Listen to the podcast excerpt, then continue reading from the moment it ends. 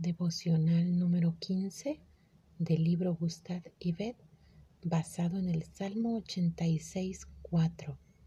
Reconforta el espíritu de tu siervo, porque a ti, Señor, elevo mi alma. ¿Por qué orar a Dios en súplica, adoración y gratitud en medio de tus tribulaciones? La respuesta a esta pregunta es Gesed una palabra hebrea que aparece tres veces en este Salmo 86, específicamente en los versos 5, 13 y 15.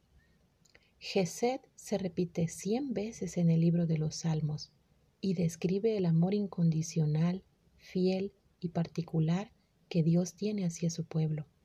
En Éxodo 34, cuando Dios desciende al monte para renovar su pacto con su pueblo, Moisés describe a Dios y su pacto en el versículo 7 de la siguiente manera, que mantiene su amor, es decir, su gesed, hasta mil generaciones después, y que perdona la iniquidad, la rebelión y el pecado, pero que no deja sin castigo al culpable.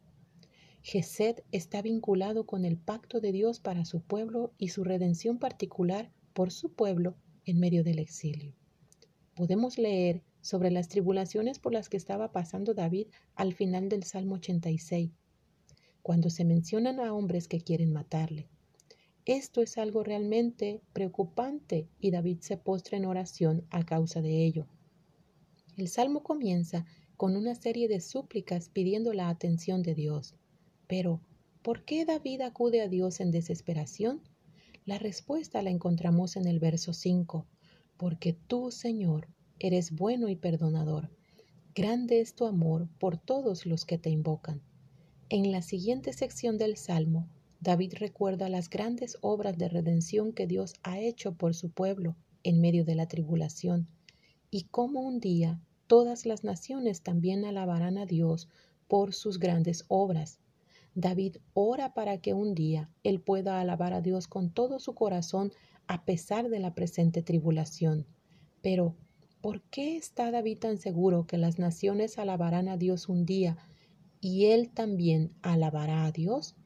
La respuesta está en el verso 13, porque grande es tu amor por mí, me has librado de caer en el sepulcro. Finalmente, David termina confesando su tribulación ante Dios y pidiendo por redención para sí mismo y castigo para los que lo afligen. Pero, ¿en base a qué puede pedir David justicia a Dios? La respuesta está en el verso 15. Pero tú, Señor, eres Dios clemente y compasivo, lento para la ira y grande en amor y verdad. El Jesé de Dios que redimió a David del presente peligro eminente y el futuro peligro eterno, apunta hacia Cristo, quien murió por nosotros, para que seamos salvados de la ira de Dios venidera y santificados por medio de la tribulación presente.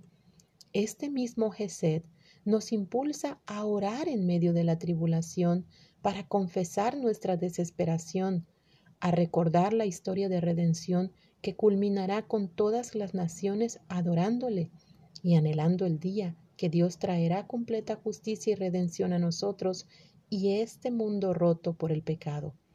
Si eres un creyente en tribulación, en base al Gesed de Dios, hoy puedes ir con certeza al trono de gracia. Confía, Dios es bueno.